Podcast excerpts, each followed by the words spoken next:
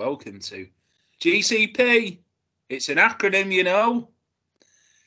This evening, we're back on the uh, WCW 2000 run with the one and only Mr. Chris Wilson, who's deaf. Only one here, thankfully. One here. yeah, just so on. Yeah, it's uh, uh, great to be back on the good on the good cooking podcast. That's yes, what it stands for. It's yeah. what it stands for. We have been talking uh, before the show about uh, Footy Scran and uh, thinking we we might actually become um, a Footy Scran podcast. GCP Eats. Sounds good to me, especially if I get to take part in it. Oh yeah. Well, you got many good eating establishments in Grimsby slash Cleethorpes nowadays. Beast Burger, one of the main ones. Many of them chip shops near yep. the uh, BWR venue. Ernie Beckett's with the uh, batter that's a bit too hard for you, but oh yeah, you could kill kill someone with that bloody you could do your wallpaper with that stuff. Oh, certainly. Um, how, how, how you been anyway, Chris? Apart apart from being uh, rough as a dog's ass. Yeah, I've, I've been all right. Obviously, this is our third attempt now uh, at recording because, uh, firstly, uh, I had a really bad stomach bug and then I had an infection straight afterwards. So I've been basically in bed for the last two weeks, which is nice. Not COVID, though, apparently. The, uh, the RFTs, if they uh, don't lie, they all came back negative. So I'm still 100% clear of that two years in, allegedly. Probably the uh, galloping Grimsby arse rot. Yes, probably so. Yeah. Diagnosed for you here on there. Yeah. yeah thank you. Thank you, Doctor Ogden. My pleasure. And uh, as a remedy, we're going to do WCW Uncensored 2000. I'm going to be back in bed for another week now after this. this is a terrible idea. I will say, though, it's a much better pay per view than Super Brawl 2000. Marginally it's better than what I remember, relatively speaking. You know, or comparatively speaking, I should say. You know, it's more a uh, quite stiff shit instead of splattering diarrhea. Uh, I think uh, is probably the best way of putting it. Well, it's stiff shit. is another word for yappa pie. yappa pie. A lot of yappa pie in this. Um, but shall we get into the TV, everyone? if we must. Here we go. So, the TV from 21st of February 2000 is the one with Hulk Hogan versus Lex Luger in a cage. That's the main event of that show. You have uh, Jeff Jarrett. Um, he has another contract for another title match versus Sid. Mm-hmm.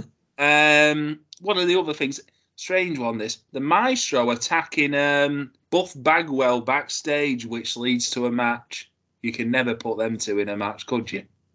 No, it's um, a, a, a, very strange one because I think the way it's all set up is in Buff Bagwell after his like two month long angle from trying to uh, get off with Kimberly. It's now just, I think he basically tagged Symphony, the former Ryan Shamrock from WWF, and Maestro, yeah, tags him, and we've got a match.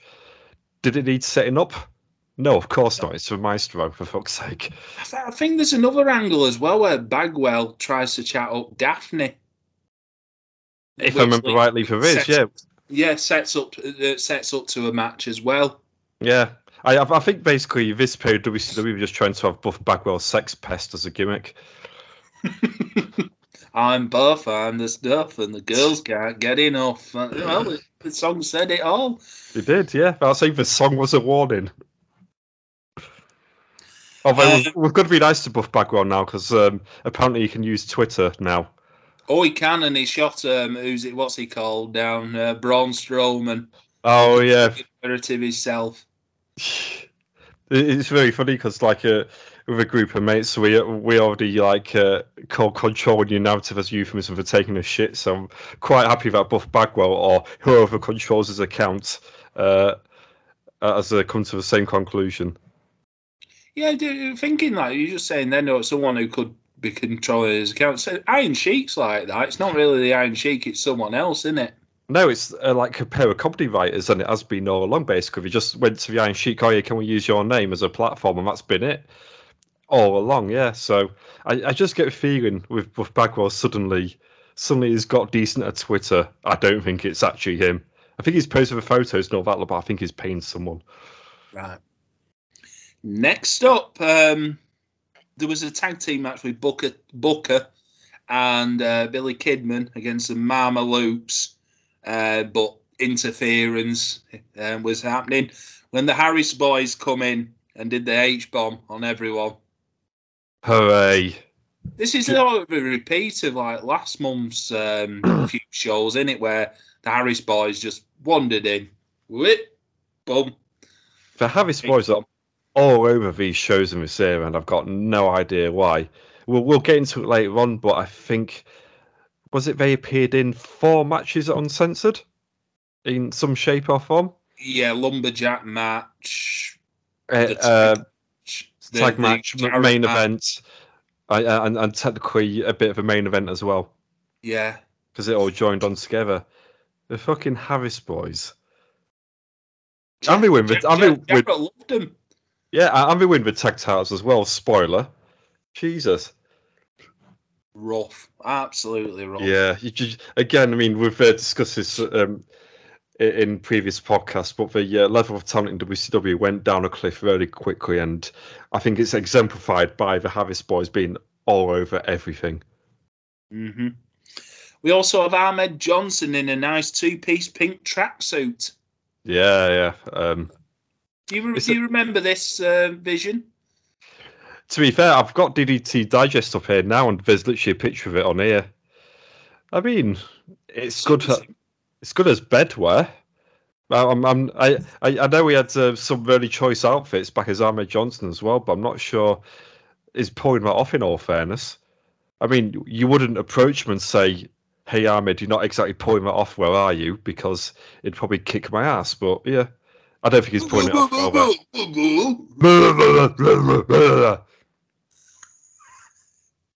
Yeah. In them words, in that Yeah. order. I, I think for your onesie also says no limit on it, which uh, yeah, definitely no limit on his uh, wardrobe choices. Next up, uh, for the Cruiserweight title, it was um, Prince Iaukea, or artist formerly known as Prince Iaukea, versus Medusa, dressed in a La Parka outfit. Mm. So um, she sort of, you know, trying trying to hug, hoodwink everyone, and then Oklahoma actually comes into the ring, pulls La Parka's mask off. Oh, it's Medusa. I thought we were over that shit. I, I thought all that stuff ended up sold out, and here it is again. Like, why? Please end. So what what happened here? So once she got revealed, La Parka came in. It's Oklahoma with a chair, Mm. and then everyone's distracted. Iaukea comes up from behind to hit the proper La Parka with a chair, and then wins. More shite. Yeah. Just set up in first place. It's hardly DDP pretended to be La Parka, is it? I mean, to be fair, uh, Medusa's got a bit of a rack on her. You can't exactly disguise that one away, can you?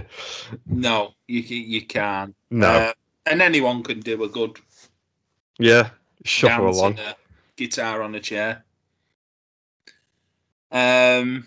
Well, you just remember that picture of uh, Chris Linnea as La Parka, and people people thought it was La Parka in the building that night, weren't it? At that It- Chikara, did that Chikara show? Yeah, I was there and it was for real La Parka. I can tell you firsthand. And, uh, that was for real Jervis Cottonbelly next to him as well. You'll tell us anything. Dustin Rhodes turns on Terry Funk in a tag match. Hooray. Well, there, there is going to be some stuff coming up with uh, Dustin Yeah. Funk with chickens. Mm. They- They've, they've just brought in Terry Funk and they're just having him relive old feuds. yeah, the so he did the 90s. Flair one, didn't he? Yeah, he did Flair last month. Now he's reliving the Rhodes feud again. It's as though Kevin Sullivan's got the book and he's just reliving his greatest hits or something. Oh, and he Just had the say. Bret Hart match as well, didn't he? He did, yeah, yeah. Yeah, which he- was that- um, a replay from that ECW match. Well, the Terry Funk retirement show. yeah, that's right. Yeah. So literally just not that you really want Terry Funk to be doing much new. You don't want him like going against like the new guys and trying to put them over or anything like that. But this is just. I don't see how in the year 2000 when you got like the Rock absolutely dominating in uh, WWF, how having Terry Funk replaying old feuds is going to exactly help stir the ship around. It's it's not, is it? No. It's only going to send that ship one way down. Next up in the main event, it was Hogan versus Luger in a cage match. Now, I will say, it wasn't bad again. You know, similar to you know, like previous encounter, what I think they had on the last pay per view. Yeah, That wasn't bad. I can't remember if I said this, but in all fairness, Luger and Hogan actually had decent chemistry against each other. You know, you don't get me wrong, you're not talking five star classics or anything like that, but they did always like back in like '95 and '97 as well. They they went well together. To be fair, they, they always got the crowd uh, going and, and everything like that. I did put here it's very much it's very much the old tropes from both, but it's the easy stuff what the crowd are the crowd are into. But with the with this match, it, the match ends before uh, the well the TV time allotted ends and it just goes off without a finish. Yeah, WCW for you. you, you got to protect Hogan, haven't you? Yeah, he- he- You know, I think at this stage, even in like the pay per view, him getting like the main event match shows he's he's got some he's still got somebody um, swing backstage, hasn't he? he does. It's called Section 11, subparagraph E. All right, No, and if you've been listening to a lapsed fan, you'll know what that means. So, so basically, subsection subparagraph E is is that here? Uh, uh, Hulk Hogan shall have the approval over the outcome of all rescue matches in which he appears, wrestles, and performs. Such approval not to be unreasonably withheld. Ah, Section is 11, that also subparagraph E, brother. The the bash at the beach stuff. What's that say? Is that to do with like the bash at the beach? It is, stuff? yeah, yeah. But I say the lapsed is currently going through the whole uh, Bash at the Beach stuff, and to give context with that, you know, they went through his contract literally line by line, and yeah, that's that's the creative control clause in his contract, which he'll come up again uncensored. What a toss. Um, He also got paid.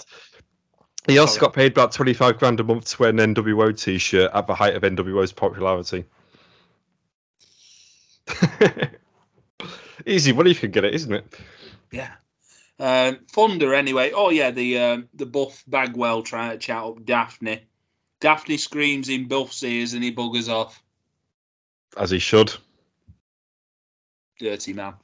Um, on, commentary now on Thunder, Mike Tenay and Bobby Heenan. So they've been uh, reduced to the. been- Um, resignedly demoted in favour of. Um, I can't remember. Uh, has Scott Hudson appeared yet? I can't remember if he's on I don't Nitro. think he has. I Don't think Ma- he has yet. Madden's. Madden's. Mad- Madden's on Nitro though. God help us all. So you replace Bobby Heenan with Madden. Uh, the year Man, you- 2000 was a strange year. I knew Bobby Heenan at that time was probably getting a bit fed up anyway with the the product. I seem to remember. I mean, in all fairness, from what I've always read and heard from about Bobby Heenan, he only ever went to WCW because they actually employed, uh, got insurance for employees over there, and he needed uh, neck surgery, so that's why he joined in like 1994. That's why he went over because his neck was in badly need of repair and he couldn't afford it otherwise. So, but yeah, but I say, and none of Bobby Heenan's best work was ever in WCW. no. Berlin versus La Parka. I again, I completely forgot Berlin was still a thing. Yeah. Um, who do you think won this one? Um, probably La Parka in a minute, knowing uh, how things are going. La Parka in two minutes with a corkscrew plancher. Uh, yep, yep, makes sense, makes sense. Yeah, It- you- this is very much an area of fun as well, and I don't think a match goes over two minutes in any instance. No, there's um, well, there even, even when it this episode of Thunder, even when it gets to like the end of it, they're still struggling for time, and there's like four minutes left in the program, and there's they've not started the main event. Good grief! Here's a match for you: Tank Abbott versus Mike Jones. Who was Mike Jones, Chris? Mike Jones. Oh, was this Vincent? Yeah. Yeah, because he, he came out with the cap uh, in a match we're going to talk about very soon. Yeah, yeah. Yeah, Mike Jones is um, Vincent Virgil. He gets beaten. Shane. He, he was called Shane at one point as well. Shane, yeah. Yeah. He gets beaten two minutes by um, Tank Abbott. He lasted a lot longer than most people against him. That fucking hell, that's for sure. He didn't pull any knives out on him this. Uh, there were a pair of scissors to cut his beard off, Tony Schiavone established this. This was the episode as well. Kevin Nash sort of returned because he'd been hit by it with a guitar by Jarrett. Yeah, and he turned up with some like in like some amnesia. Yeah, you know what? I always thought I dreamt this. Yeah, he, he does. He, I think he he appears once in a while now until like the reboot and pretends he's all like out of it and like talks nonsense. Yeah, he, he keeps he says he keeps thinking Batman is turning up. He could do at this point. We've had Robocop in WCW before. Why the hell not? Yeah, now this this was prime Nash just mugging a wage, weren't it? Yeah, good for him. You know, uh, Sorry. when I was younger, I used to be like, "Yeah, bloody Kevin Nash is stealing a living." You know what? What work rate? And now, as a working man myself, I'm thinking, "Yeah, God, I wish I could do what Kevin Nash has done. Loads of money and do fuck all. What a man!" Pray at the shrine of uh, Big Sexy. Yeah. Uh, I'm not sure if you saw it. Have you seen this uh, tweet making rounds? By the way, you know this uh, current uh, libel case um, between Johnny Depp and Amber Heard. Uh, bits of it. Yeah, and, and, and there's a photo, there's a photo being circulated. Like there's a bit where uh, Johnny Depp was feeling quite insecure because Amber Heard was having a pictures taken with people after a shoot of a film, and one of the pictures is with Kevin Nash. So yeah, so Johnny Depp was feeling insecure over Kevin Nash. What a guy! Who, who wouldn't feel insecure? I'll say I don't know first is Johnny Depp, the uh, fucking weirdo. Yeah, I, would be insecure as well. Them long flowing locks of Kevin Nash over. Yeah. Johnny Depp. Plus, as well, Kevin Nash has probably been in better films than Johnny Depp. Yes, he has. About to say Johnny Depp's been absolute shite, but you know he's not been in Magic Mike, has he? No, he, Johnny Depp was in fucking Charlie and the Chocolate Factory, the reboot, which was that, shit. That was absolute shite. Like Alice in Wonderland, that was shite. He's not made a decent film since. I'm going to have to look for his discography now. Pirates of the Caribbean. Would you? Nah, I've, I've never, I never rated those films. The first one was passable, but n- not for me. I'm going to look at his filmography now. Try and name his last decent film. Here we go. Name us his um, last ten films. Let's have a. His last ten films. Yeah. Well, apparently one called Waiting for the Barbarians, which I never heard of. Shit. City of Lies, The Professor, Fantastic Beasts for Crimes of Grindelwald, which I never saw. Um, that'd be a cameo. Oh yeah, Pirates of the Caribbean Five, Murder of the Orient Express, and yeah, the Secret Alice in Wonderland has not done much recently. Now, if I have a quick look through here, the last film he did that I thought was good will be. I can't count 21 Jump Street because that was a cameo. Oh, God, I'm going. That one was a cameo as well. The Imaginarium of Dr. Parnassus, uh, done by Terry Gilliam, that was good, but that was a cameo. Well, I'm in the mid early 2000s now. Um, uh, oh dear. Fear and Loathing in Las Vegas in 1998. That was his last good film. Shit. Shite. Overrated. Overrated. Um, yeah. In a, sort of in every film that bloody Tim Burton directs, isn't it? Yeah, he was for a long, long time. Yeah. And and Tim Burton's not made a decent film since Ed Wood in 1994. So Mm. what can you say? Not even Nightmare Before Christmas. Terrible film. It was all right, but technically speaking, he was only producer. Uh, Tim Burton, right? He wasn't the director. With with that film, I remember watching that in primary school, just not understanding it. Never wanted to go back and see it. Uh, You mean you didn't want to get guffed up and like write the names of bands on your on your uh, backpack and wear loads of like long stockings, like the black and white stripy stuff? I don't think my mum and dad could afford goth clothing for me. It was all uh, knitted knitted jumpers at bloody primary school, like well, the ones Noel Edmonds used to wear. Nice, nice, yeah, yeah. Yeah, That- that- that's more my bag for the golf stuff. In all fairness, you know, like bloody, I had one of, like a purple jumper, but with all like, um, you know, like licorice all sorts. oh yeah, like what for the buttons and No, But- not for the buttons, like as a Just pattern design. sort of thing. Some that my mum had um, knitted. yeah. Yeah, to, to, to be fair, I, I wouldn't mind that whatsoever. No, No. None of this goth nonsense. No, no wonder I got bullied. Um, but um, anyway, li- listeners, if you want to, um, you know, send in your best Johnny Depp films, be be be, be my guest. I, I think you'll struggle, like Yeah. like um, British comedies of the last 10, 15 years. British comedies last 10, 15 years that Now, now, decent. now, I brought this on B- BWE Mm. the other week, uh, last week, Yeah, I've got one. um, and I, I think it got answered on um, Ask Grapple, and they come up with a few, but it asked a couple at work, and it was a struggle to Mm. name like good comedies in like the last ten years. If, uh, what I really like is uh, the show that goes wrong. I, I thought that was pretty hilarious. In all fairness, That British comedy, it is. Yeah, yeah. It- It's like it's a British like um, it's not like a sitcom. It's a British comedy like studio audience, and it's like basically a load of actors doing different plays, but they always go wrong. They get lines wrong, props fall apart, and all that lot. I, I do recommend that one. In terms of actual British sitcoms, you, you see, I, I sort of tuned out after like the whole Channel Four wave of the mid two thousands, like Space and Black. Books and and all that lot. Yeah, yeah, and all that lot. Yeah, After that, I wasn't interested.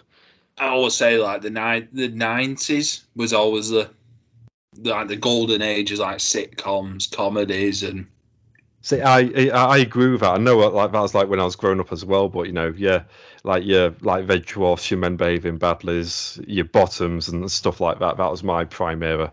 yeah, Absolutely. He's, str- he's absolutely struggling now. It's because it's 'cause it come up about you know that wrestling comedy on ITV2 Deep Heat. I- I've seen. I've not seen it. I've, I've I've seen the posters and all that lot. I'm not exactly enamored to watch it though. No, it's it's typical ITV2 fare.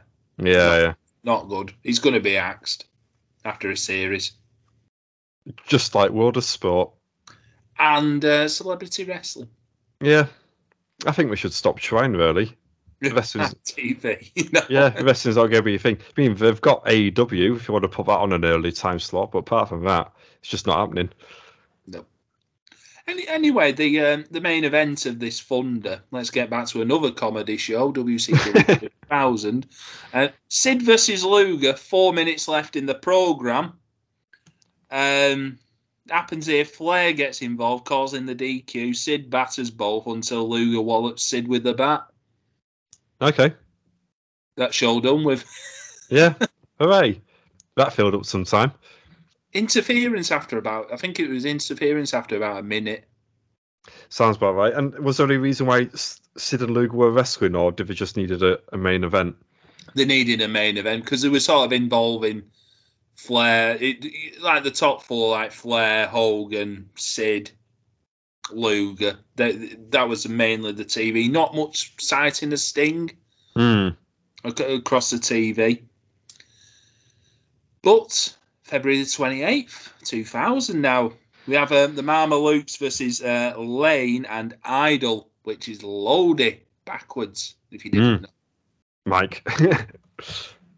So with with this match, um, Stacy Keibler comes out, starts dancing on the announce desk with uh, Ma- Mark Madden doing his best pervy commentary. The uh, Yeah. L- L- Lane and Idol get distracted. Distracted, Mamalukes win.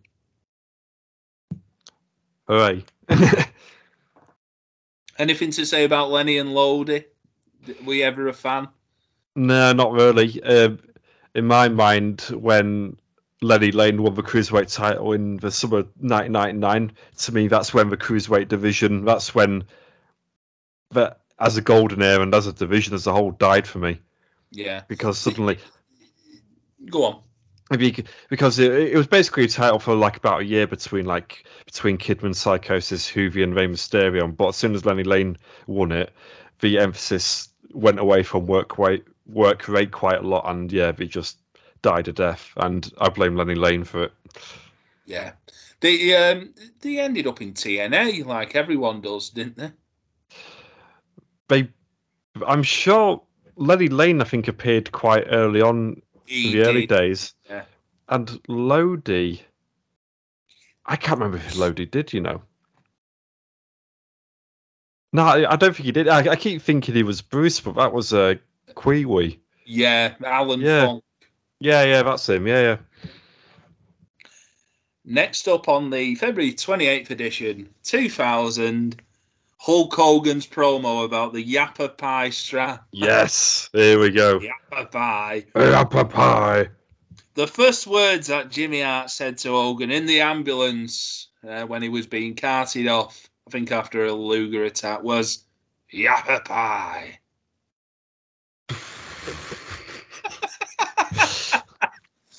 So what makes it, what makes the Yappa pie so special over a normal strap then?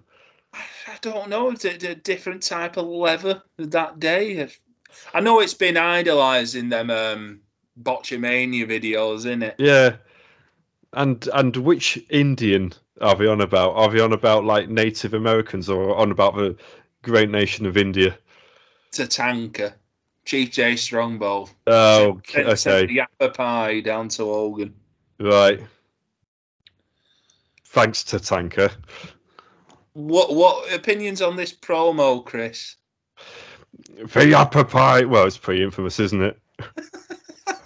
and just, just uh, if I remember right, for some reason, it didn't really, like shoot it. Basically, it looked like they were shot it in a sewer or something like that. Like, it just was the background- like purple. Was this? uh, Oh, I, Like I, oh, because there were two. If, if there were two promos, yeah. So okay, so what you're thinking of? That's the one that looked like a WWF 1980 promo, Yeah, there were that and one, and he was stood in front of like a, a green screen with like it's like red, blue, and purple. Yeah, Uh, That one's quite colourful, and he does one later on where he's quite sweaty. and It looks like he's in like an underground bunker as yeah, well, and he goes "Yappa pie." yeah. He's got two promos. Yeah, doing the, Yeah. the Yappa Pie. It's a fun word to say in his defence. Coats off his tits. Must Yep. have been here. Yeah. Again, Absolutely. pure pure 1980s WWF, coats off his tits, yelling random things like "Yappa pie." Ric Flair versus Curt Hennig. Again. Yeah, Um, Flair with a low blow beats Kurt. It was about a ten minute match. weren't too weren't too bad. no, To honest.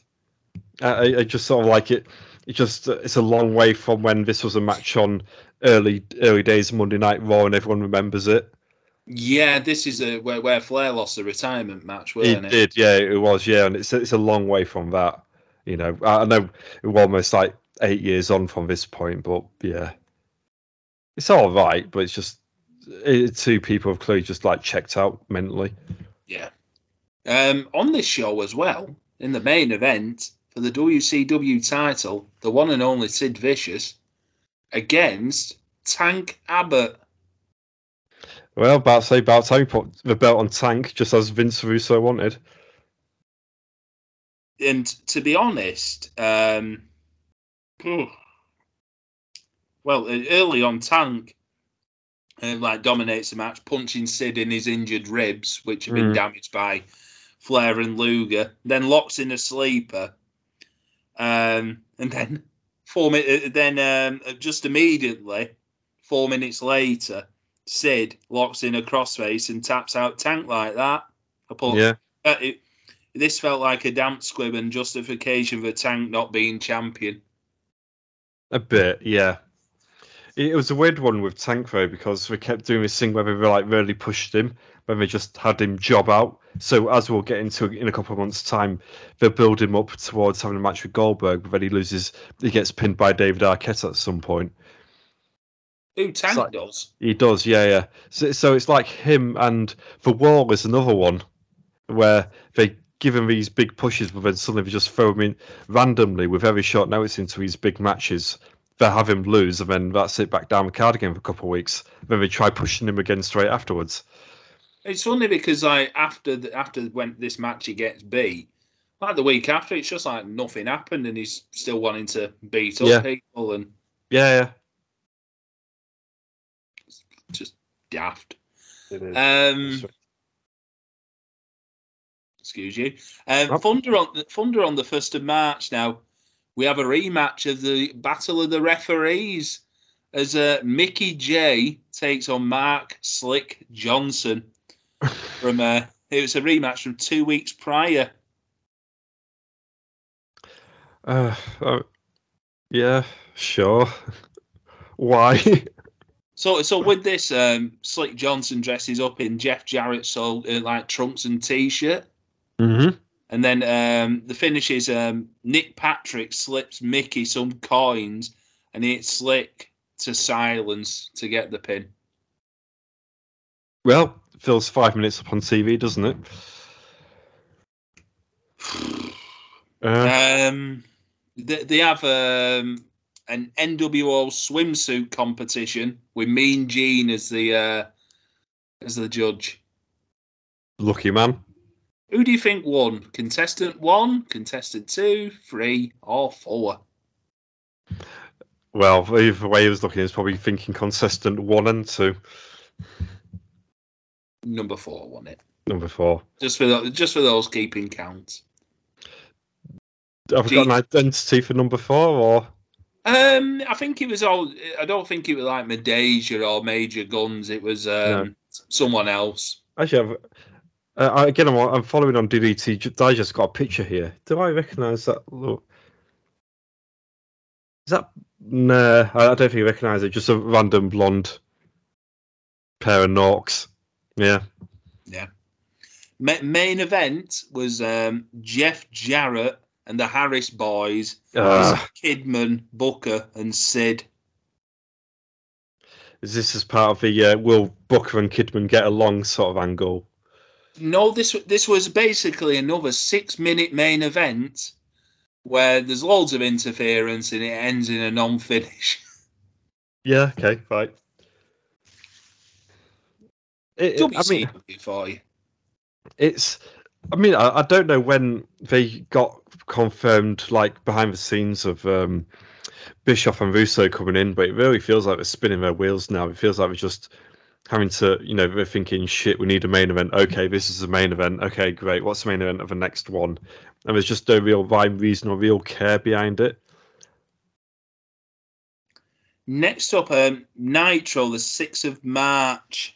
Um, Tank Abbott wants, uh, wants a fight and um, issues an open challenge. Out comes La Parka to answer the um, challenge. Wallop. La Parka is dropped. Main Oh. comes out then. was this when uh, Lepark was doing his admittedly quite amusing gimmick of speaking but but someone would be saying things in his place and he gets Uh, like real shit for It Oh, has that already been? Has that already come and gone? Has it? I yeah, think, he- I think it might have done. Yeah, he, he like it, was a fantastic gimmick. He he, like get on microphone and he'd like say, "Tank Abbott, hey Tank Abbott, you're you're bored, you're fat, you're an absolute twat," and like Lepak be stood with a microphone away from him, shaking like, "No, no, no, I'm not saying this. No, that's not me." And then he gets his ass kicked. That might have happened about a month or two ago, and I totally missed it. Yeah. It, it's, it's like sort of like a, a take of the old Kind gimmick. It, was like really amusing though. In all fairness, I really enjoyed it at the time. Indeed. Um, also on the 6th of March episode, Hulk Hogan explains what a Yapapi strap match is. More coked up nonsense from the Hulkster. It's it's just a strap match then. It is, it is. Yeah. Good. Um, Terry Funk brings out a chicken in a diaper for Dustin. Uh, yeah. How wet was this chicken? It, it looks like it went off. Oh, fucking must have owned that. I mean, come on. If you, you WCW, yeah, I know you're going to lose 60 million this year, but at least buy a fresh chicken for this. Bloody hell. Yeah, was if- if- a little chicken, weren't it? Yeah, yeah. Think about the people I've got like walk around that afterwards. They might slip on like some chicken juice, you know, accident waiting to happen. Maybe they did a risk assessment before, you know, they did that segment. The well, they, this turned into like a bit of a brawl. Like Dustin, it's a, a rough pile driver on Funk. Funk, Funk actually fights back and slams Dustin onto barbed wire. Yeah, So it's, it's setting up. Um, they have like a, I think an old EQ match at the um, pay per view. mm, the the bull rope match. The bull think it is. rope match, yeah. Yeah, we, again, tr- again, this is Kevin Kevin Sullivan trying to repeat old booking in that they tried to make out Flair Funk last month was going to be this like massive brawl reminiscent of their Texas Death match from 1990, 91, whenever it was. And I think they're trying to go for that same feel again. Oh yeah, it's like when Dusty Rhodes and Terry Funk used to beat the shit out of each other and like bleed everywhere. You know, they're trying to go that old feeling again, but I don't know who this is appealing to, especially when you get chickens into the mix. It's So- just, it, just like spots done very slow. Yeah. That's it. It's certainly not appealing to vegetarians, this angle, that's for sure. Oh, certainly isn't. Um, ne- next up, uh, we have in the main event. This is another main event now. Sid and Vampiro versus Jeff Jarrett and the Wall brother. I mean, at least it's not the Harris twins again, but so it just seems to be one tag match after another, and this is all the build for Sid and Jarrett seems to be. They're all in, they're, they're all in tag matches, and they all mostly go to a non-finish because they've run out of TV time. Well, to surprise you here, this went to an actual finish Oh wow! in a sub five minute main event. Again, Well, that's not surprising. the Wall choke slams Sid, leading to Jeff Jarrett pinning Sid. Oh, okay, intrigue. Will Jeff, will Jarrett get the pin at the pay-per-view? Oh, before it's time, this booking before uh, WWE. Anyway, um, one last bit before we actually get into the um, pay per view itself. What I want to ask you about Cat versus Norman Smiley. yeah. Is this a game of who won? No explain. The cat versus Norman Smiley. Yeah. Or Cat versus Dog, or what it, what he was. Oh, the cat versus the dog. Oh, no, not Cat versus Dog. No, I mean um, Norman Smiley versus the dog. I got it mixed up. Norman Smiley versus the dog. Yeah, so we've had the dog. I think he's uh, debuted this month, where it's Al Greene, and he thinks he's a dog for some reason, and he's uh, his owners uh, Brian Nobson, Fit Finlay. He like we sort of walk around with him with a leash on. He drinks out the toilet. He barks a lot, and yet Rick Steiner hasn't claimed gimmick infringement. And yeah, the dog. A timeless classic.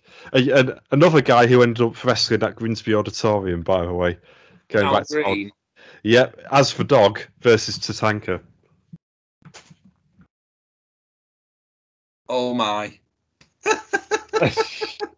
I can just imagine it now. They're like Tatanka just running around the ring going, yee, and then the dog, running round. that is literally what happened. Fucking hell. Brilliant. It- 30, 13 year old me was absolutely shitting his pants in excitement. that's a match of the year contender for me. If that if that happened now, I'd be like, Yeah. yes, more of that. I was About to say British wrestling could do with something like that. Yeah. That's how you get know, people you- back to progress. Uh, you know, never mind running smaller venues and all that lot. You need to run Tatanka versus the dog. Yeah, or you could like imitate it, like I don't know, G Money as Tatanka and have Kid Lykos one and two as the dogs. Mate, Like, you know, it- pictures. That's what we need. I mean, uh, they always say like the wrestling business is uh, cyclical anyway. We need the UK tribute shows back. G Money as UK the dog. Yeah, Bring- no, no, bring yeah, back yeah, the yeah. Knights. Damn dirty dog, yeah. Fucking Yeah, hell. he, he, bring back the Knights as UK Undertaker and UK Kane or whatever it was. Yeah, Yeah, the, the Legion of Doom, weren't they? One That's- of the, Ricky, yeah. Ricky Knight Senior. well there you go. Ricky Knight Jr. can do it now. Time is a circle. The, the dog, the dog versus Tatanka. Wow. I know, Um, brilliant stuff. Amazing. Better get on to one PW. They might. Book. they, they book, they're booking all the oldies. Um, Chris, did, did you ever get chance to go to any of their shows? No, which I've got no idea why because I lived in Sheffield at the time, so I was nearby Doncaster Dome and I never went to one PW show, despite knowing that we had like your Abysses novella on there. So yeah, n- not a clue why I didn't go. Is it? Are you tempted by? Uh, tempted by it? If it runs, yeah, why not? Sounds like a laugh. Yeah. It's But got it's a long- Thurman on.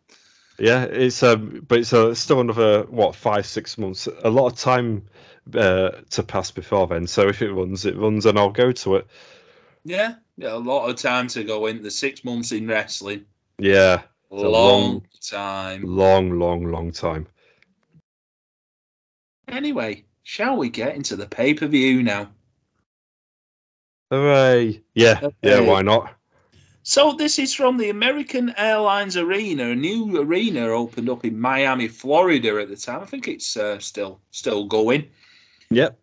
Two hours, thirty four minutes, and fifteen seconds. This pay per view.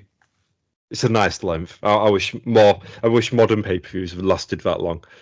I, th- I think we mentioned that quite a few times, especially like the old like WWF pay- WWE pay per views from two thousand were like that, weren't they? Yeah, I, think uh, we need to stop this trend of the what streaming companies are doing of just having content for the sake of content. It's time for more quality control. Keep everything under three hours. AEW sort of gets away with four hours because it's once every quarter, but that's the absolute limit. But if you think like when we were out for WrestleMania, that could have been easily like a three hour show if they took the hour of guff, Yeah, like time fillers out. yeah, yeah, absolutely. It took away Triple H, you know, walking around for a bit. What a joke that was. It could have all been in bed for three o'clock if it weren't for him. You could have actually stopped up Yeah. and seen, seen Yeah. the rest of it. And, and, and for WrestleMania starting an hour later than normal as well. It always used to start midnight, then it's suddenly one o'clock this year. The fuck was that all about? I think something to do with clocks. Ugh, fucking farmers. Anyway, um, Mike Tenay, Tony Schiavone, and uh, Fat Twat Madden on, on commentary here. Um, first match is um, it's for the cruiserweight title. Oh, before that, who's in the limo? They've upgraded from Hummers. Mm. They did this uh, again last month as well, didn't they? That was Roddy Piper. That was the Roddy Piper one, yes. A- And he- they sort of confirmed this one at the end, but they actually forget to show anyone coming out of a limo or anything like that. So I wonder how much that limo cost. Added to the 62 million lost that year. Yeah. Keeps ticking over that bloody uh, minus figure. Yep. Um, oh, it's well, it's a Psicosis versus the artist formerly known as Prince Iaukea. Um, the artist's beard was it drawn on? It was. I think that's sort of like. it's a, I think it's supposed to just be like a be a, a funny little bit, but I don't think they've actually called attention to it. But yeah, by the time a match has ended, it's all smeared off. But I think that's sort of like part of the joke. Which do you want your cruiserweight champion to have a drawn on beard? I was thinking, you- know, like perfectly drawn stuff, and that certainly wasn't it. Hakushi's tattoos, Mm, they were the most perfectly drawn stuff. there. Every night he had to do that. yeah. Surely at some point he must have just got a stencil, put it on, spray painted it on, and jobs are good. And You'd think so, wouldn't you? Just like Yeah. save time. No, he, he just wanted to ah, do it. T- take me time with this. mm, Anyway, Chris Candido, he turns up during this on on commentary. I Yep. think it's all it's not a long run for Candido, is it? no, he's gone by June. it's all. To, I think. Well, Sunny comes in soon, doesn't she? Yeah, it's to do with Sunny and drugs as normal, unfortunately. So yeah, but he doesn't last very long. Don't they have a feud with? I think they have a feud with Iaukea and Sharmell, don't they? Yes, we have got that to look forward to at Slamboree 2000. And it's not good, is it? Sometime next month. It's not great. Uh, it's not the worst match we'll ever watch, but certainly the match we've got here is a bit better than what we'll get. Hmm. Um, what What did you think of this match, anyhow? Um, I thought it was an all right match, actually. Certainly a lot better than um, Iaukea versus Lash LaRue from last month. Um, he seemed to click with Psicosis a lot better. Um, but again, like last month as well, it seemed to just be building up towards for managers. So you got Paisley and got Juventud Guerrera, who is somehow the equivalent of Paisley in this match. You just basically, it's basically two guys resting in the ring and you're waiting until they get involved, which they do. And uh, Juventud Guerrera sort of like flops around a bit, overselling for Paisley. The, the finish is very awkward as well, if I remember rightly, um, with um, Psicosis sort of getting distracted, looking over apron at Paisley and Juventud Guerrera, but not really realising, even though he's like literally in front of him, Prince Iaukea jumping up onto the turnbuckle, ready to do his jumping DDT. Which, as a finish, I've always liked that finish. Not a lot of people like that jumping DDT. I thought it was actually pretty decent. There was someone on the um, Pro Wrestling Noah show what we just reviewed with um, with Kieran yeah. that did that we did the um, jumping DDT off the yeah off top rope a lot of it depends on how the opponent sells it because I think if I remember rightly, Lash LaRue sort of rolled through and it looked like shit as a result. But mm. if hmm. you take it like you take an even flow DDT, which is like just straight down on the floor, no rolling over, it looks a lot better. Or do like like Rob Van Dam does, like, like very much like perpendicular. Or spike it, yeah, yeah, yeah, yeah, something like that. Just sell the move. It's very much in control of the person selling it in terms of how good it looks. Yeah, um, what would you what would you go on this match? A solid two stars. Ooh, I went two and a half. Okay. Two and a half out of five. I thought um, a bit off at times, but perfectly fine was my uh, final review of it. There was a bit funny bit at the end. Um, there were a bit of like fake crowd noise ha- um, added on to the production on on the network. Oh right, yeah, I didn't even notice that. In all fairness, yeah, because the other thing to say about tonight's tonight's card is absolutely dead. You know, they don't react to anything, probably for good reason. And it's also quite clear, again, like last month, quite a few people have been papered in as well. Because mm-hmm. people are, are like signs saying, I'd rather be at WrestleMania and uh, I, would rather watch Raw and all that lot as well. So, yeah. Oh dear. Oh dear. And second match now, it's tag team action. Holla holla, player player. Lenny and Lodi or idol versus the Screaming Demons, the Demon, and Norman Smiley. Hmm.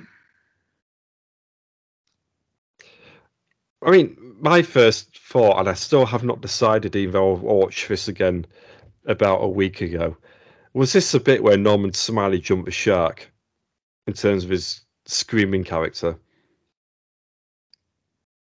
Because only I don't think it did it more in the Rus. It did it much in the Russo Bischoff era. Russo Bischoff did it. He, he, sort of, I mean, he got really over in, in this era, and then they sort of reverted him back to type during Russo Bischoff, which we'll get into, you know, with Ralphus and all that lot. Yeah.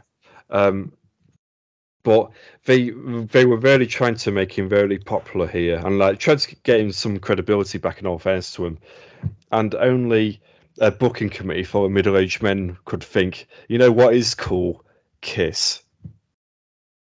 And, and, and, don't get me wrong, I've, I've seen Kiss live. You know, they're like really good live and all that lot, but they're not cool. You know, nothing like that. They spent a lot of money on Kiss, didn't they? I know I said in that, um, you know, that BWE, like in the what's it, room one hundred oh one. I put said put no limit soldiers in a Master P. Master P. I should have stuck kissing, shouldn't I? I don't because the Kiss thing was all pretty inoffensive, whereas I've not watched back for Summer 99 stuff in quite a while, but No Limit Soldiers felt like they were all over that TV. It felt like out three hours of programming, they were on it for like an hour a week, It really did feel like that, and I can totally see why you'd pick them. It would it would have been my choice personally, but I think it's because uh, you remember, like WCW Worldwide was shown on Channel Five, and that I think that was all the segments that were ever Yeah. shown. yeah, there was a lot of that as well. Yeah, you're right. Yeah, especially during that feud with uh, where West Texas Rednecks as well. You know that dominated it. Yeah. Um, it's not a good match this one, but I do. One of the my notes is thank God for Norman Smile in this match to try and like Mm, get a bit of enthusiasm into the crowd with some of his spots.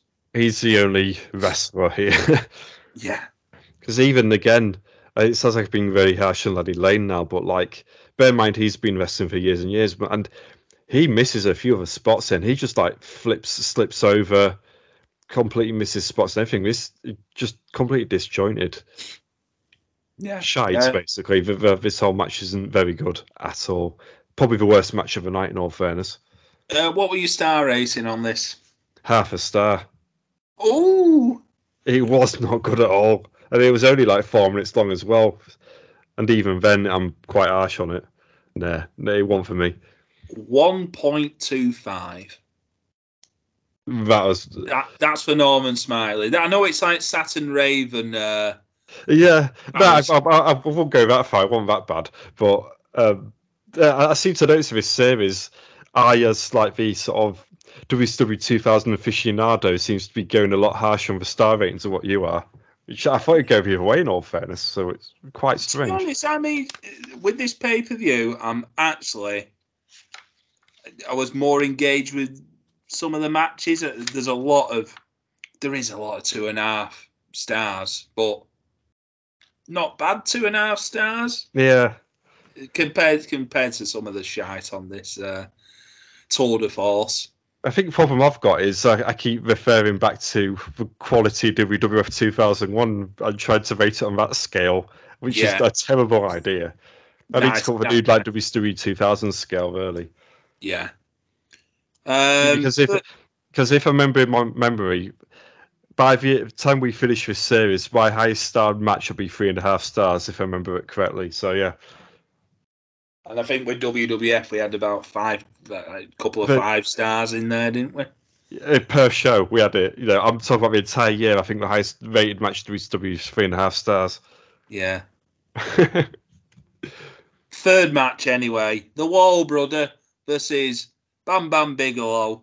Um, this is a bit of a no DQ sort of thing. Well, it ends up it ends up sort of being just goes out fighting in the crowd, and they do like um, like Bigelow gets chokeslammed by the wall, and then Flair and Crowbar come out to attack the wall. Then uh, Crowbar gets um, chokeslammed off the scaffold, and now the commentary make this out to be like. uh, Sorry to say this, he, he, he's very much Owen Hart voice. it was the Owen Hart voice. It was, yeah, yeah, absolutely. That's what they were going for, which is a bit tasteless. And I'm gonna do it again uh, with Kanyon in a couple of months' time. With that, when he gets shut off the, Off uh, the cage, yeah. the cage, so yeah. when I first watched this, the, this was long after like I seen other like big stunts that happened in WCW. But in context of it being in March 2000, and they do all sorts of stupid stuff on a on a daily basis from next month. I, I think this is quite an impressive spot, and I can see why they tried to really emphasize because they replay this again and again. Ch- Crowbar being chokeslammed off the stage, they replay it several times. I can see why they tried to do this because it was quite impressive looking. Yeah, um, well, in in the match, the wall wins by um, stoppage. Um, Yeah, what, yeah. Would you, what would you give it? I'd go probably one and a half. It was pretty. Um, it, it was all right. It was just basically walk and brawl. The move to take out Bam Bam Bigelow, relatively speaking, was quite weak compared to Mhm. you know some of the stunts that Bam Bam Bigelow's done before. And suddenly a choke slam through a table because it's got a computer computer monitor on it, and therefore it sparks up a bit. It's a bit weak to take him out like that. But I mean, in all fairness, this was as much an angle as much as a match.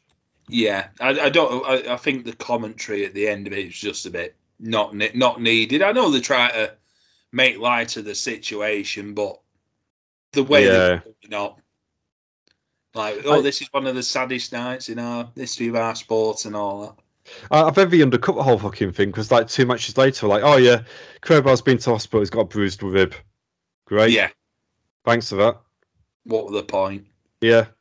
Doesn't really help the wall either. You know, he's so weak he can't even injure a man by chokeslamming him 15 foot off a bloody uh, stage, you know. So, Cut his legs off there, hasn't it? yeah, so that felt really uh, counterproductive. Two and a quarter. Okay. It was all right. All right.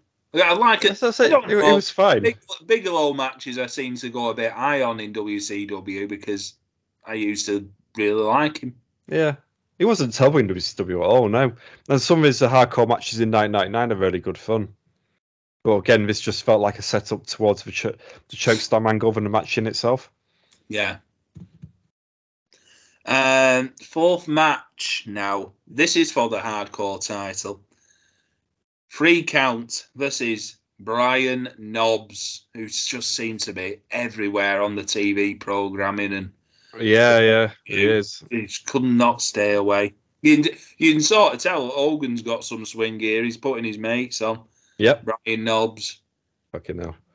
Um, with this one, Knobbs had to um, pin all of free count to retain his title, hmm basically. Um, what do you think? Um, it was a victim of uh, bad structuring because you've put this hardcore match immediately after a 15 foot choke slam, and suddenly all these like bloody uh, ladder shops and like shots of like bloody kendo sticks though look quite weak in comparison. So I think that was a bit short sighted of them. Um, if they're still continuing this like three count gimmick where they're basically trying to act like they're one person for some reason, because all three have a champion. You know, it's not just Yeah. like one of them. You know, all three have a champion at the same time, which is a weird. Um, the match itself, again, it, it was all right, but they WCW did a lot better hardcore matches in 1999, in like during that summer. Whereas here, it's very much now down to that WWF style. You hit you so you hit someone, then you hit someone, and you hit someone for no rhyme and reason. No sign of any like surge buckets or anything like that, as you used to get in these old hardcore matches. Um, the, um, there, there was a spot near the end of the match where Shannon Moore had Knobbs pinned, but there was a foot on the rope from oh and god, I forgot about that. Yeah, that made no sense. I put it here, it's a bloody hardcore match. Yeah, but I say he, he actually pins him, and then it's like Nick Patrick's like, "Oh no, it was a foot on the rope." Just but he pinned. Uh, I- I think he pinned like Evan Karagias on the outside after a table. So Yeah. why is there a rope break?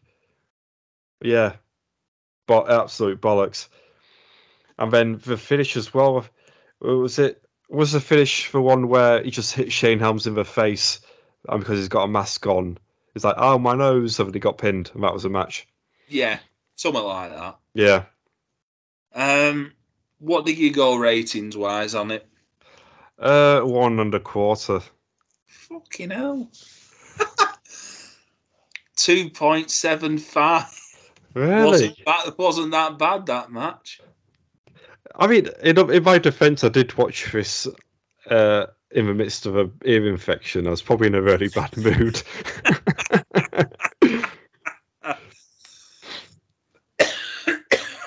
Excuse me. But hey, I thought it was entertaining. Yeah, That's what. That's what. yeah, fine, fine. Yeah, That's that's what I wanted. yeah. Match number five now. Another tag team match with um, Booker and Billy Kidman versus Harlem Heat 2000, uh, which is Big T and uh, Stevie Ray.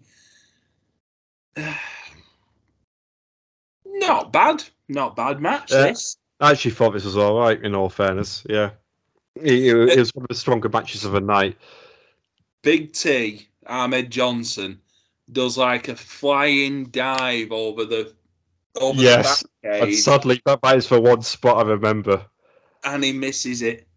Yeah, he basically tries to do a free willy over the guardrail, and he probably managed to pull it off as Ahmed Johnson, but unfortunately now he's about seventy five pounds heavier, and I think his gut basically catches on the guard where he just like plops down to the floor, and, and like kid with a Booker, Booker has to like pretend that he hit him fully, just like oh dear. At least to say he didn't do that move ever again. It's a good job Booker and Billy are in this match. The way they're wrestling two stiffs. Yeah, and I say this is very much a waste of both uh, Booker and uh, Billy's talents here. Uh, to continue this like feud that's sort of it's already petered out in all fairness. Harlem Heat 2000, it feels like they've already been massively de-emphasized. They they brought in Bigger T in cash, but then they never really built on it. Yeah, they never never used him, did they? I think no. I, I, I want to say he wasn't even a trained wrestler though. I think he just basically just he was such a big lad. He he's got arms. Yeah, he's got his old old uh, silicon arms I couldn't do much with him. So yeah, that's that's what they did, and uh, it, I say it was a decent match, but very much carried by one team. Mm. Um, I was thinking, I was thinking this morning about like Booker actually losing his name. It's like what WWE now would do with most of their wrestlers. They don't lose stipulation matches. Yeah, uh, he truly was a trendsetter. He lost for T, which I mean, in the in WWE logic, he would have lost for Booker. He'd just be called T now. He would.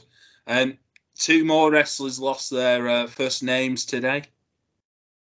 I think I saw this. Is it our friends from Liverpool?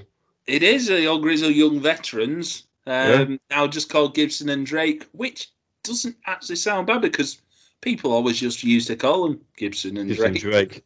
It's not one of the worst ones. I just I find it really weird how they've gone away from first name, second name to just last name, last name, last name. Austin Theory is now Theory. Uh, it's like how can you market that name? Fury. Have you tried like give some sort of like Mortal Kombat sort of shit? Is that what we're doing? Everyone's got one name, Sub Zero, but it's Riddle. They won't use that for Ran- Randy Orton. Orton. Don't work. No. Yeah, just, just like you, could go through everyone's names and just like remove the first name for everyone. It's got got me thinking. Balor. Yeah, I'm just thinking what would happen if they did that in AEW, like Page, and suddenly it's like about six people going, "Oh shit, which one does he mean?" Cage. Cage, Page, and we're just like scrambling around. Wait, did he mean Brian or Christian?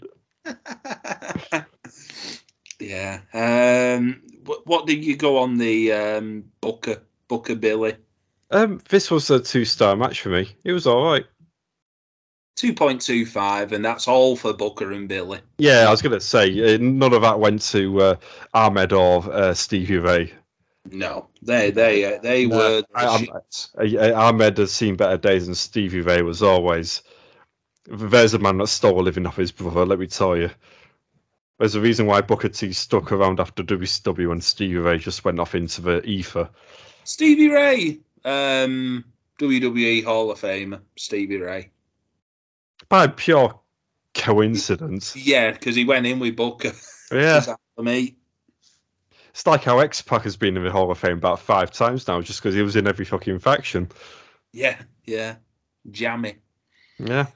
Match number six now. It's Finlay, Fit Finlay this is Vampiro, Vampiro, um, in a false count anywhere match. Now, my note on this is probably the best match of the lot, give or take the terrible Kane lighting in that concourse. What hmm. happened mm. there?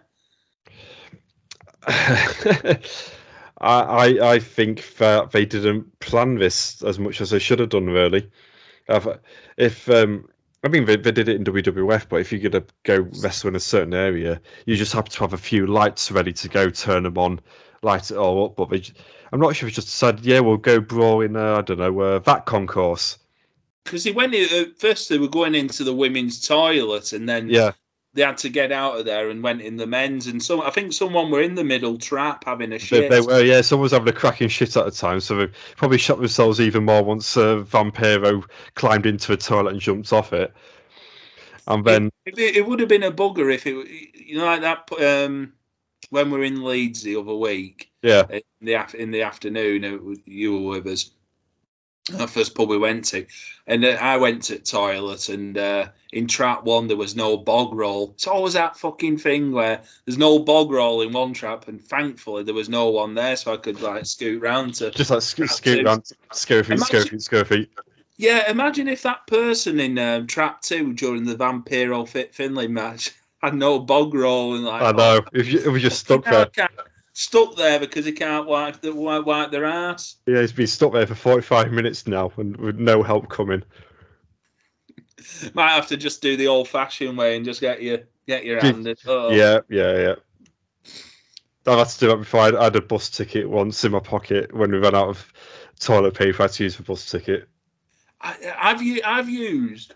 Sorry to talk about shit. Well, we are talking about shit. Yeah, we are. Love you. Uh, but like an actual bog roll itself. No, not no uh, an empty. I've even the cardboard bit. cardboard bit. I've Yeah, I'm, I'm sure I've empty used that before. Yeah, yeah. It, it, it, I would say it's same quality as that fucking ass cutter stuff that you used to get at um At at school. school. Yeah. Yeah. yeah, true, true. Probably more luxurious, no fairness, but no. Need needs must nowadays. Right, yeah, yeah. Have I used anything else? No, even for bus ticket ones, the, the, the big one for me. It's people they used to say like leave. You like if you're struggling out in the outside, like a, a dot is it dot leaf or something like that. Yeah, apparently. So I've only ever, have I ever actually shut outdoors? No, but, uh, no. I, haven't in all fairness. I was thinking, did I do at Leeds Festival? But no, my strategy at Leeds Festival was always. Uh, when the arena opened on a Saturday, Sunday, so there wasn't as much of a queue, run Yeah. straight in because they would have cleaned the portaloos overnight and take a shit then. That was my strategy, and it always worked well. Yeah, I, I don't think I, I've had a piss outside. I've not had a shit outside. Oh yeah, but I have I piss outside all the time. Don't tell police that. Don't tell police. Police- it's always a covert operation. Like, yeah, just like. Uh, uh, uh. is it? Is it? Is it like? um like oh god, loads of trees around and like Yes, it is. Yeah, yeah. nice, No, yeah. so yeah, I, I, I, I, I went in a walk walk in the woods about uh, several months ago now, and it was very much once got in the woods, just like, uh, uh, okay, great, Oh, a dead body. yeah. Uh, Use condom, syringe, just have a piss here, yeah. uh, back, back to Finlay and Vampiro. Uh, Speaking of use condoms and syringes, Vampiro. um, what did we go on this match, Chris? Uh, one point seven five. Bloody hell, three and a quarter. Really? I thought it was. If this was just a walk and brawl, if that, It, it were, but it was Yeah. a lot of fun. Again, uh, going by Kevin Sullivan's great hits, so you want to try and replicate the uh, Southern Chris Benoit brawl in the toilet sort of thing, but the uh, the final bits, as you say, were badly planned because it was felt like they were having a fight under a submarine, but with loads of people, like literally hundreds of people around them. R- really badly planned, and yeah, Vampiro was still absolute garbage as well. So yeah, Well, they were giving him the big push at this time, weren't they? As, as we've said in uh, previous episodes, it was always him, the Wall, Kidman, Booker. Yeah, Booker they've really gone with it with him, which we'll get into later on. In all fairness, E- Evie appears soon, so yeah. I still don't know what they saw in Vampiro, but it is what it is, really. Next up, oh, here we go. As we mentioned before, it's the uh, MEN Arena main event match between. Uh, this is for the WCW tag team titles. Then bold, bold racists, the Harris Boys versus the Paisans. The Mam- no, the or whatever it is. I feel like I watch this match every single month, and we've only been doing this podcast for this series for three months. Three, four months, yeah. Oh. And, and I'm sure they, they, they, they, they're in the same match as each other again next month as well. Like, why do they keep pairing these two off against each other? The, the Mamalukes are perfectly cromulent. I mean, Jolly Bull was decent. Big Vito was all right. He- he- right, to be honest, they're not a bad tag team. The No, Marvel. if, if the Babalooks as an act themselves, I think are actually quite good, and it's like one of the rare decent points of um, late night nine Russo booking. But to pair off against the Harris boys every single month, it's torture because they've just they've got like they've got some chemistry with each other, but they've not got any heat, and we don't know how to get that heat from the crowd because the crowd are just absolutely dead here.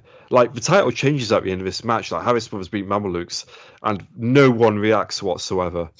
Like the the Mamalukes actually hit an H bomb during this match. they do, yeah. It's just like we just stole their finisher randomly as well. It, it's just it's a baffling thing, and to be to have so little chemistry that you don't even get a pop for a title change. You know, you know, you, you could just the sheer concept of a title change will get most people excited, even if it's a bad show. Yeah, And here, this is the only title change, I believe. If it's yeah, the only. I think it is. Yeah, yeah, and no one cares. And yeah, Harris like boys me. win. Yeah, no one cares. Match felt like it was about 15 minutes long. It was apparently eight minutes. Bloody hell! I know. What Oh, did you? No, no DQ as well. Apparently, Yeah. What What do you go on it? One. Two. yeah. I seem to be halving your scores tonight, aren't I? You do. You do. You do. It, I thought I'd give it a two stars. Mamalukes mainly. I think it was Hmm. gen- generally the same reasoning behind the like the Norman Smiley match. It's just for one side of the coin holding up their holding up their end of the bargain. It, it, it committed the worst sin, which was it was just boring. Yeah. You I know, think I think the Harris boys in general had a boring career, didn't they? They did. It was. um DOA, Blues Brothers. You could tell they were friends with Vince Russo. That's how they had a career for so long. Because they Mm. followed him into TNA as well, didn't they? Yeah, they did. They did. Yeah. And uh, lo and behold, no one else wanted anything to do with him a- away from that. So, not a coincidence at all. Match number eight now Texas Bull Rope match with Dustin Rhodes versus Terry Funk. There is a literal man in a chicken suit uh, Mm. making sound effects like a chick. Yeah, actual sound effects quid over PA system, which like Mike Tenay at one point says, "Oh bloody hell, he's actually going over PA." I thought I was losing my mind here. he, he, he, like he literally thought he was just hearing those sound effects in his head. 'Cause I think this show had like done so much to his brain, it just absolutely fried him. He just wanted a junior, junior like buddy junior match, didn't he? Yeah, he did. Yeah, he just wanted to intricately explain the roles of like the luchadors in a random eight man tag. This, And uh, and so the chicken runs in, like man in a chicken suit, pushes Dustin Rhodes, coaxes him out, runs around the ring, and yeah. then Terry Funk punches out Dustin Rhodes with a raw chicken. oh, with the wet, with the ret, the wet yeah, yeah, yeah. The, the, the little special, t- two days after the expiry date, found it at the bottom of a bin. Chicken. And this with this match, Funk actually tries to change the rules to an I quit match, but referee Silverman says, "Fuck off." Yeah, it does. Just cause an audible. And this is another one that's. I was on about two hardcore matches in a row earlier on, but here. So you've got this bull rope match, which for all intents and purposes it's a strap match, on the same show as the Yapapi strap match. which, which is the match in about one, two, three, in two, two or three matches time. Yeah, in about half an hour's time, you've got another strap match going on in, in the ring, and just like it's so ill thought out that they've had these two stipulations at the same time. yeah. going on. And yeah, so uh, I mean, to be fair, the bull rope match is more of a pinfall than a four corners thing, but we'll get into that later on with Hogan and Flair. Bloody hell. But yeah, it's just ill thought out. And again, it's Dustin Rhodes isn't in the best shape of his career at this point. You know, is very much half-assed. It is not the guy that he was in the early nineties. He's, he's he's not the one who's on AEW uh, no, this week against CM Punk. No, absolutely not. Is is a show of, of himself at this point. Uh, he's Terry Funk, you know, he's already like God, he's already like fifty five at this point as well. doing his middle age and crazy stuff, but it's there's just nothing really to it. And they call this match afterwards a war of attrition, and it's like a, a seven minute match where we just basically punch, where they punch each other and fall about a bit, and they hit each other with like the cowbell here and there, but there's nothing yeah. else going on at all. Good grief. what do you go on it? One and a quarter. Mm, two and a quarter. You're such a generous man. Extra quarter for chicken. okay, yeah. Now that you say that, I give it four and a half stars. I, I like my chicken. It's good it for was, gains. It's a similar rating to what I give the Flair and Funk match at the last, like pay per pay per view. So I can't remember what I gave sim- that now. They're similar, really. I would say I gave Flair and Funk two. I'd have to go back and listen, but there was a there was a bit more effort oh, in no. Flair. Flair Funk actually gave one point seven five two. So I think this is a a better match. What's it compared to that? Uh, uh, that match, I said applaud. It, it's like I mean, it is comparing like a, a bag of crap to I don't know a shed for crap really. But I think the Flair match, at least there was a table involved. There was a bit more effort. It felt like than here. Mm. It just really felt Flair at least tried to pull up his side of the bargain. Was here Dustin Rhodes I think with the bloody chicken and all that lot, the, the bad creative, I just don't think he was into this whatsoever. Yeah. And and there's, yeah, and, and there's a good reason why I think this is his last pay per view match until next January now. I, I think that's it for Dustin Rhodes. Mm. It's certainly in, in our timeline anyway. Certainly, certainly so. Sorry, distraction. Uh, Oh, well, you just check out the Chelsea Arsenal score as well.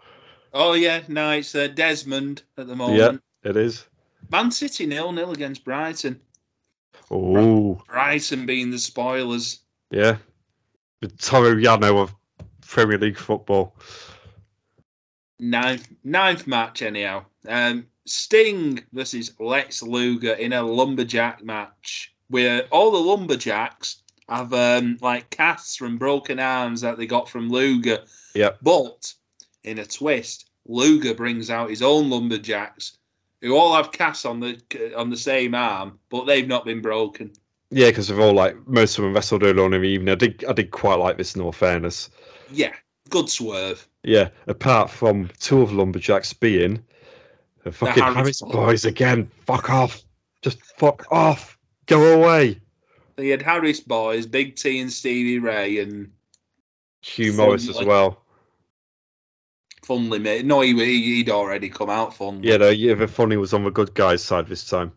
Stood next to Vampiro, completely forgetting about their match, but two. Yeah, we just ago. had a brawl. We yeah, just had a brawl in red light. You know, yeah, forget about it. Friends now. Continuity, not not one of their uh, great things. Fuck all in this show, that's for sure.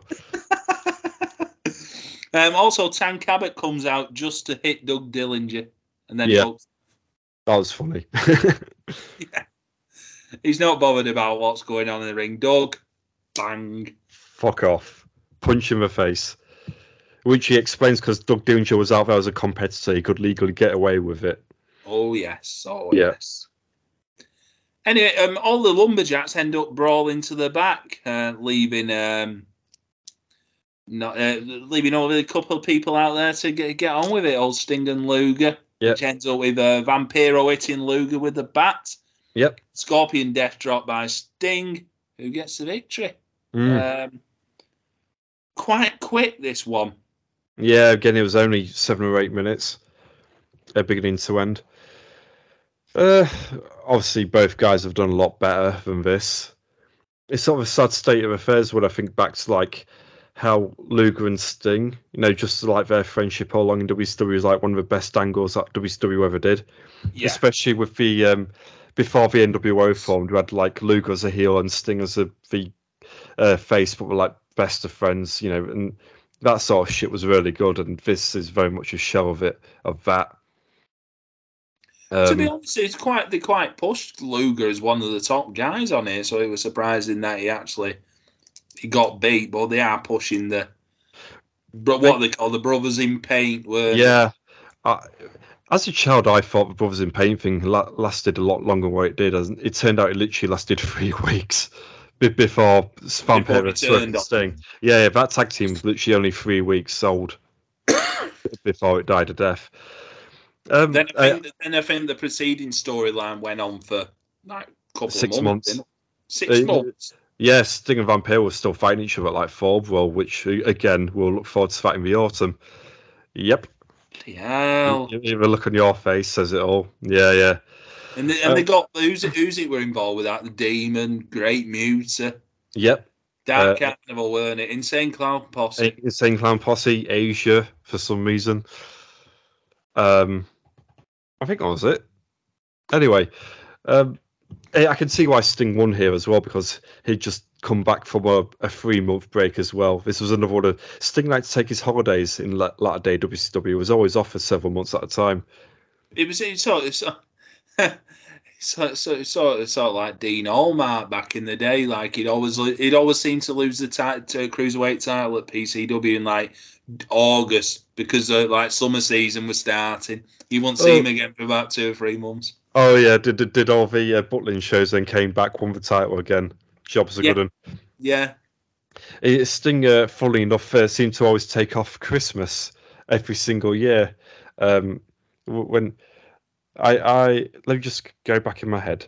1996 he was off for Christmas because he was out for like 18 months, wasn't he?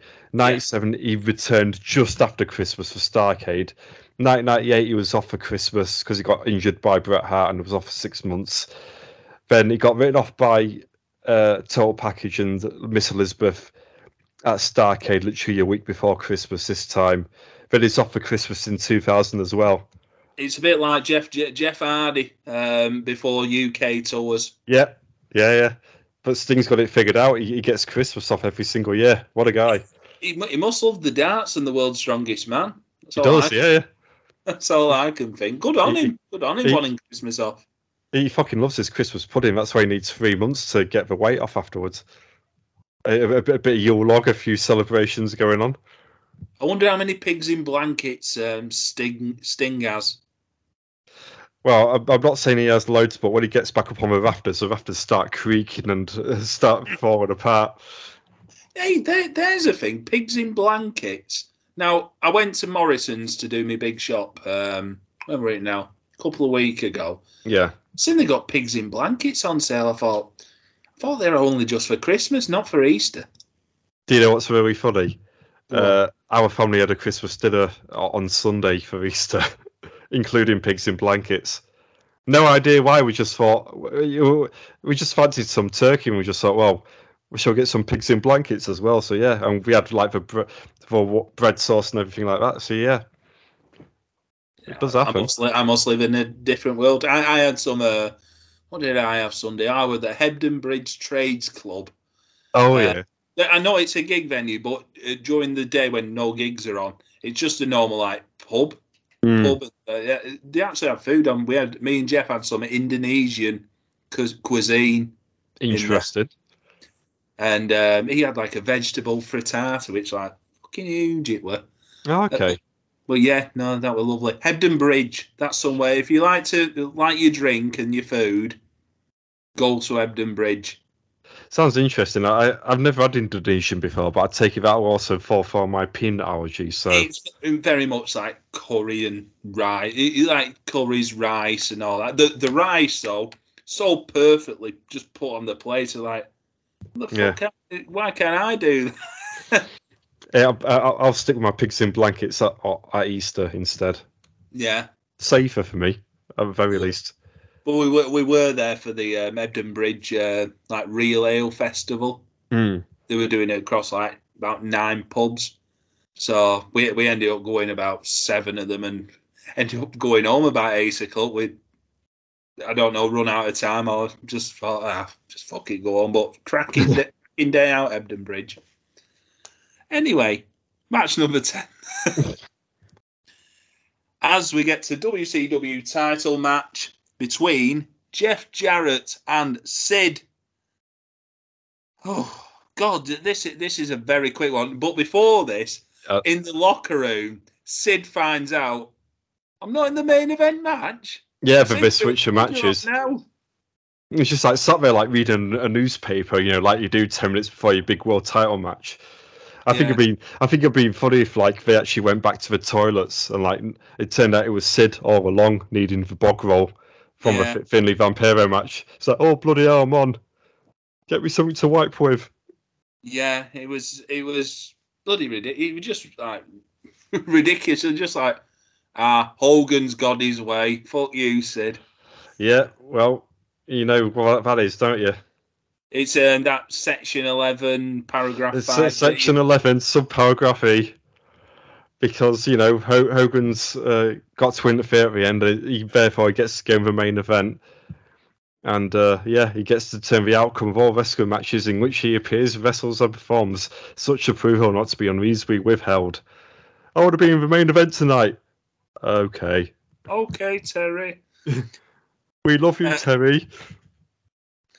Um, God, this match. I just put lots of TNA style run-ins and overbooking in this. Mm. Can't you tell? Can't you tell Jarrett's wrestling in this match? Yeah, it's it's very much in that style of the Jeff Jarrett TNA main events. You know, a bit of a brawl, half-hearted brawl into the crowd as well, brawling around the outside, lots of punches, more punches, even more punches after that. Over to the entrance where he tried to make it look a lot more exciting what it is. Then in comes the interference, and guess who it is again? Um, fucking oh, Harris, oh, Harris No. boys. Harris fucking boys. Harris boys again. Oh god, go away. Yeah, so Harris boys come in. You've got um, Slick Johnson actually coming into count Mm. um, as well, but Hogan interferes, leading um, well to Sid retaining the belt eventually. But uh, yeah.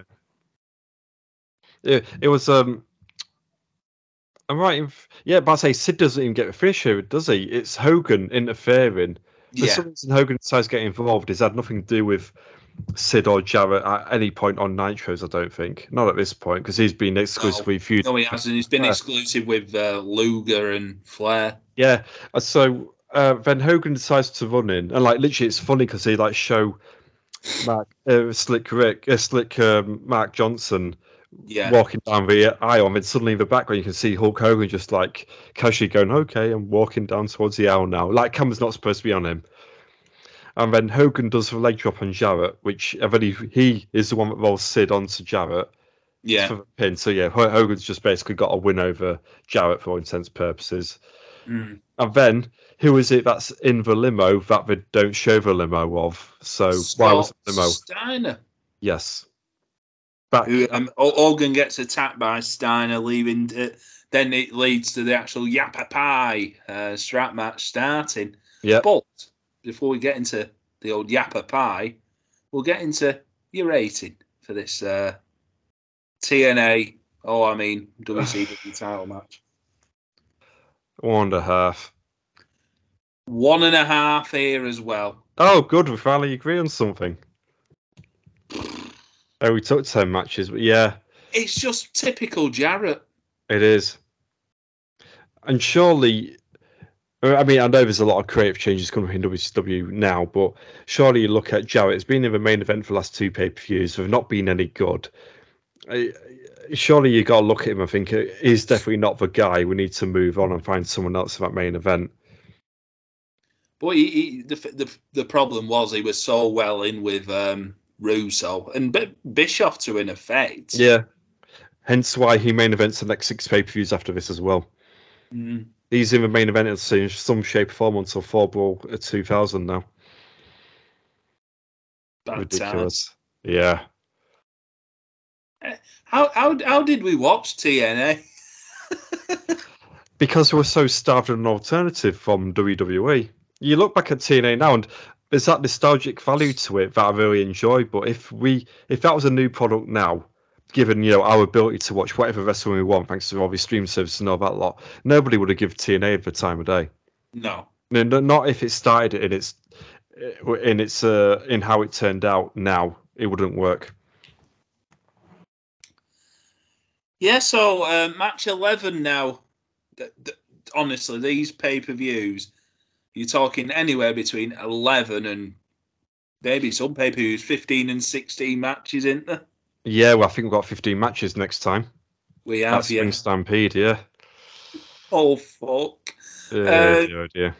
So, 11th match is Hulk Hogan versus Ric Flair in the Yapapi strap match. Yep. Yappa What- pie. What do you think of the Yapapi? The Yapapi didn't really make much difference, did it? It was just another standard Hogan Ric Flair match, the sort of match that they toured around doing for years and years. And I swear they did this exact same match even on the famous Hulkamania Australian tour Australia tour, yeah. 2009, which sort of in a weird way led to the TNA thing with Hogan. And again, it's like um, Jarrett and said before it. They just basically they walk around the outside a bit. Only this time, both of them bleed a lot. Mm. Oh, yeah, double blood here. Yeah, to make it look like that they've really put in a shift, but they really haven't. They're just walking around. There's a few low bro- low blows. I think there's a couple of back rakes. Flair chops a few times. Hogan doesn't sell it. Um, I think Luger, Luger interferes, doesn't he? He comes in. He basically does he fuck does. all. Yeah. And yeah, that's it. But uh, the thing I want to talk about though is the the finish here, where don't forget uh, section eleven subparagraph E has Hulk Hogan beating Ric Flair twice in quick succession.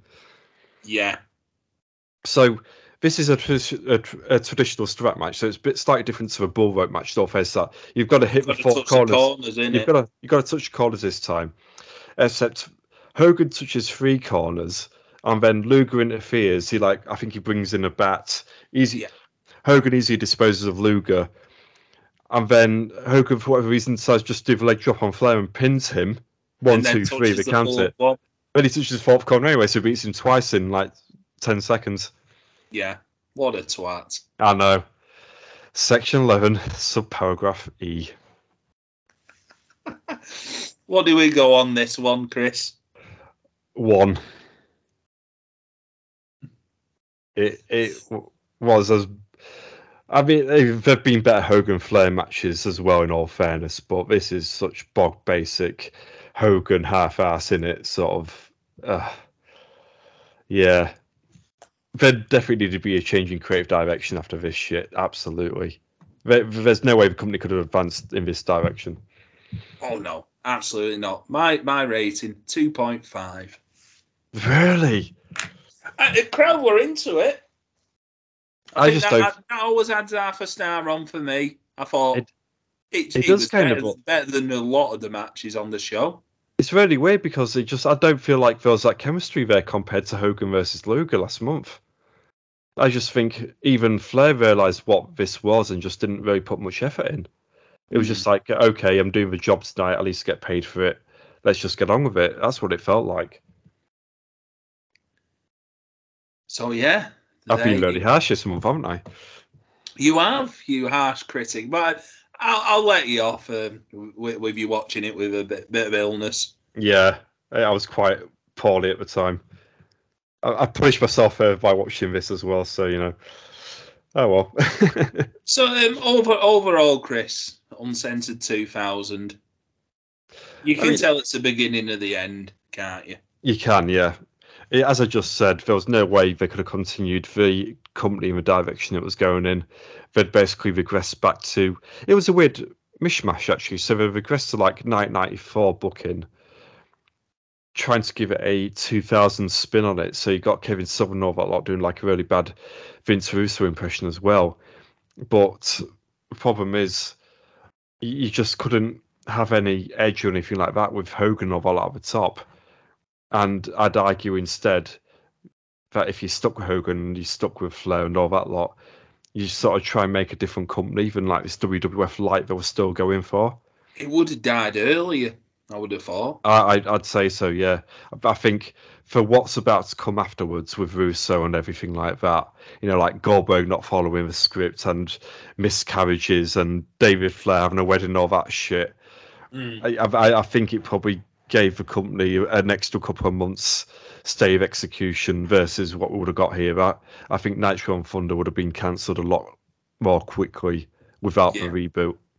Yeah, Uh, I think, I think it's very, very much looking that way, Chris. Um, d- d- just anyway, uh, matches for next month. Here's, here's some of the great ones we got for Spring Stampede.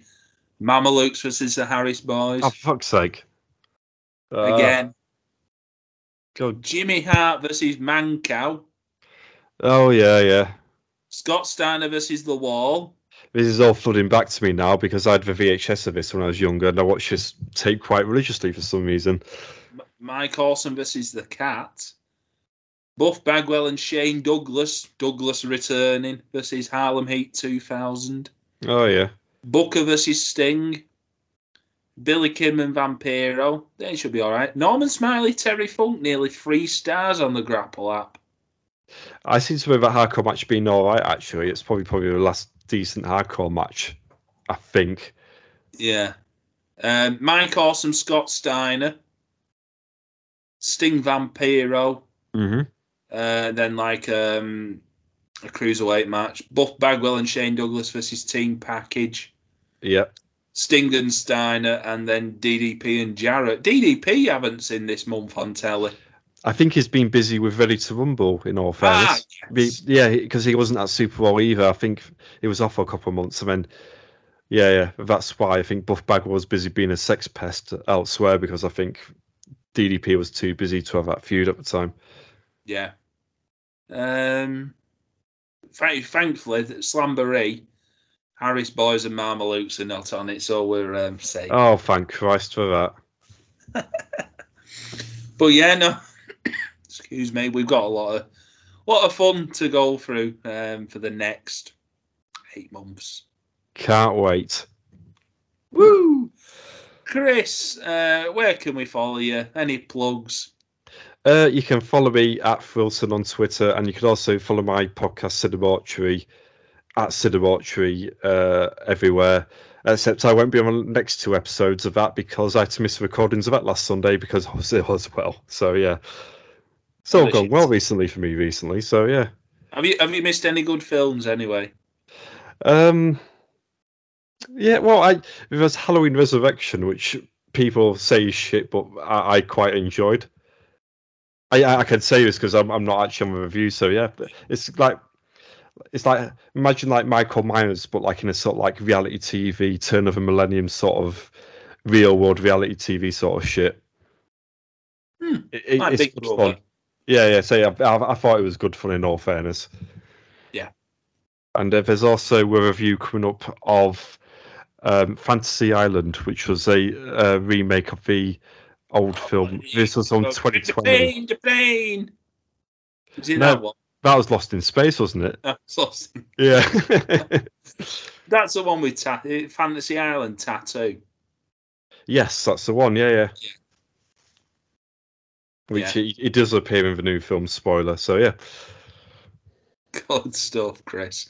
Uh, yeah, go and check that out. Um, as ever, uh, go and follow us on Twitter, GCP Podcast One, not GCP Podcast. That's the Google Cloud platform. Um, follow me at Oggy Part Three on Twitter. Um, what can you listen back to me on? Um, we did a review with uh, Kieran Lafort about Pro Wrestling Noah 2008 European Navigation uh, from the Coventry Sky Dome. Um, it's about two hours long that episode. Always good to have uh, Kieran on. Um, what else has been on? BWE. Go and give that a listen. Go and Mhm. listen to the uh, live show from Leeds on the Grapple Patreon. I'm also on an episode of Spotlight on there. So I've been getting around a bit, even though I'm not going to any shows. Um, yeah. but I will be ending that as I go to Red Pro on um, Bank Holiday weekend in Sheffield. And um, you'll be joining us, Chris, won't you? I will be indeed. Yes. Yeah. If I'll say. Uh, hopefully, we can find a way to review that one uh, properly. Then I'll be happy to join you on that as well. So yeah. Uh, well, now now we've changed our ways. We will probably be recording that the next day. Uh, Oh, if I'm free, if, if I'm free over Skype, I'll let you know. great stuff. Uh, as ever, it's been the uh, GCP podcast, not Graps and Claps. Uh, Definitely not. That's a whole different thing. Please don't different. ask. uh, Please don't ask where the WCW sold out 2000 episode is. We don't know. It never existed. Um, thanks very much, Chris. Uh, thank you very much. Bye.